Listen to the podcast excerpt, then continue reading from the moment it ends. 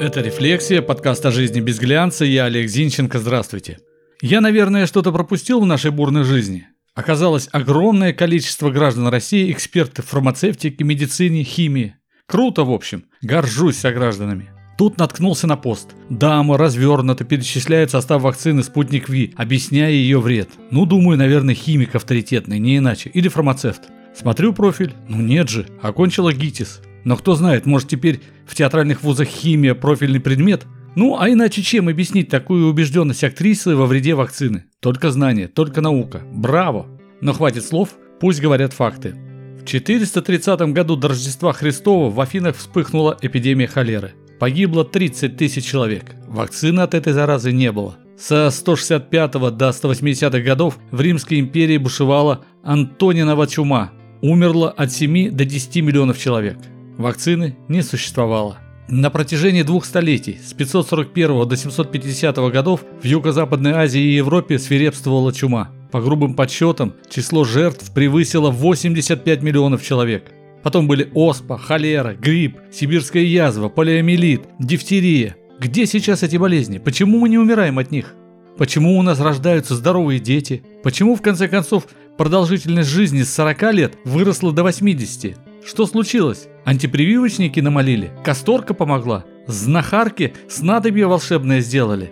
Очевидно же, благодарить мы должны врачей, которых на заре становления профессии на кострах, как колдунов-алхимиков, жгли. Тех самых врачей, которые вакцины придумали и широко внедрили. Оспа изведена под корень благодаря вакцинации. Полиомиелит, который превращал детей в инвалидов, сейчас, благодаря вакцине, практически не вспоминают. Паротит или свинка благодаря вакцине случается крайне редко. Корь.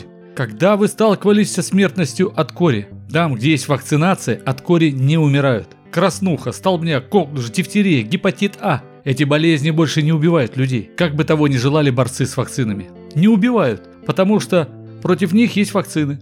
У нас есть старые вакцины, разрабатываются новые, потому что нас людей много. Мы перемещаемся, общаемся, разнося вирусы по всему свету со скоростью авиалайнера. И только благодаря вакцинам мы живы. Но и противники вакцинации – это не что-то новое. Когда человек еще не знал природу молнии, он крестился при всполохах. Но по мере познания мира человек избавлялся от предрассудков. Однако вирусы – вещь непонятная, невидимая, а значит поле для рождения новых предрассудков.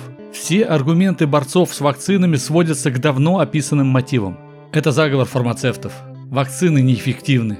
Заболевания снижаются не из-за прививок, в настоящее время вакцинация не актуальна. Поток сознания несется между людей, как поток нечистот по канализационным трубам. А тут еще обязательная вакцинация с отстранением от работы тех, кто отказывается. Зашелестела молва, мол, произвол. Однако закон, позволяющий отстранять от работы, был написан так давно, что и не вспомнить когда. Точно не под коронавирус готовился. Объясняя смысл этого закона, я написал в соцсети – Неожиданно много в ленте состраданий по поводу обязательного вакцинирования от COVID-19. Дамы и господа, забыли или не знали фразу моего земляка Михаила Александровича Бакунина «Свобода одного заканчивается там, где начинается свобода другого». Это раз. А два – Закон, позволяющий отстранять работника от работы без сохранения выплат, существует давно. Просто мы не любим законы читать, потому что все равно не очень-то их соблюдаем. За что могут отстранить?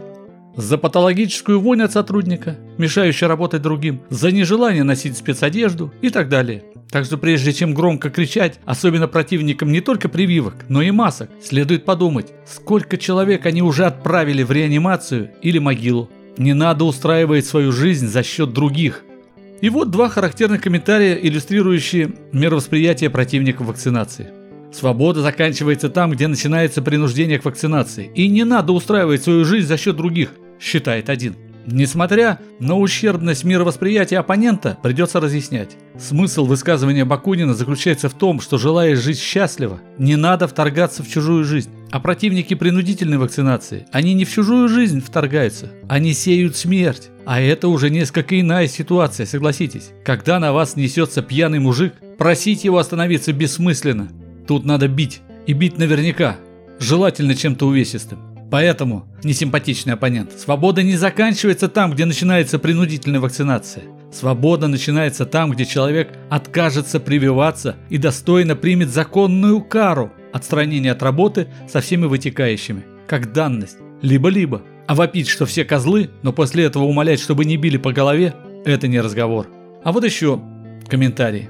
Правило про свободу действует в обе стороны. Не допускайте логических ошибок и не подменяйте понятия, блещет логика и возмущенная дама. Здесь автору этой сентенции, принципиальной распространительницы коронавируса, неожиданно отказала логика. Речь ведь идет о свободе, а человек, от которого, например, несет говном, и он отказывается мыться, он не свободный человек. Вряд ли свобода – это право разносить дерьмо вокруг себя, равно как и разносить коронавирус. Свобода – это не занесенный топор над чьей-то головой, в данном случае коронавирус. Свобода – это право выбора в рамках законов и правил существования общества. Так и живем. Это была «Рефлексия», подкаст о жизни без глянца. Я Олег Зинченко. Заходите в сообщество «Рефлексия» ВКонтакте, ставьте лайк, подписывайтесь. До встречи. Thank you